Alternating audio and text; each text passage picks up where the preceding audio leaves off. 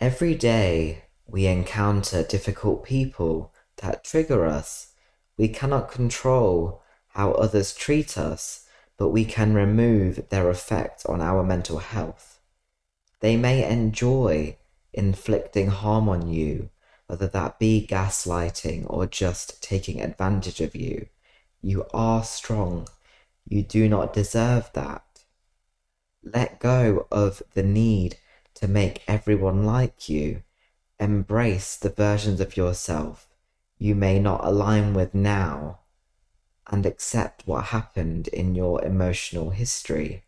You may have reacted harshly at the time, but you are human. Not everyone is capable of forgiveness. You were there. You know what happened. Do not allow them to walk all over you. Believe in better. Forgive yourself for those instances where you didn't speak up and blamed yourself. I did the same thing so many times that I have lost count at this point. For almost a decade, I allowed people to treat me like a doormat. People pleasing is not worth it. It's easy to blame yourself, but the only way to move forward is to forgive yourself. You don't need to be perfect. Perfection is a social construct. Everyone on this planet has imperfections, no matter what they say. Imperfections are what makes us rare. Your differences make you the person you are.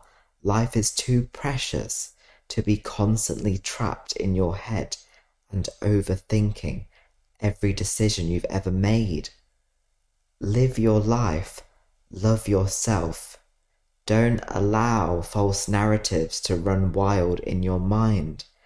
Forgive yourself and embrace everything you've done. Be kind while upholding your boundaries. Know your worth and ignore the difficult people that try to tear you down. Be careful with who you vent to. Don't give power to someone that may stab you in the back one day and not regret it. Find people that wholeheartedly respect you and show support for you.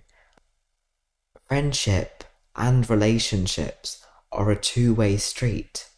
Don't allow people to disrespect you by expecting too much from you. Communicate your boundaries to them so they can show some respect to you. You deserve to be able to be yourself.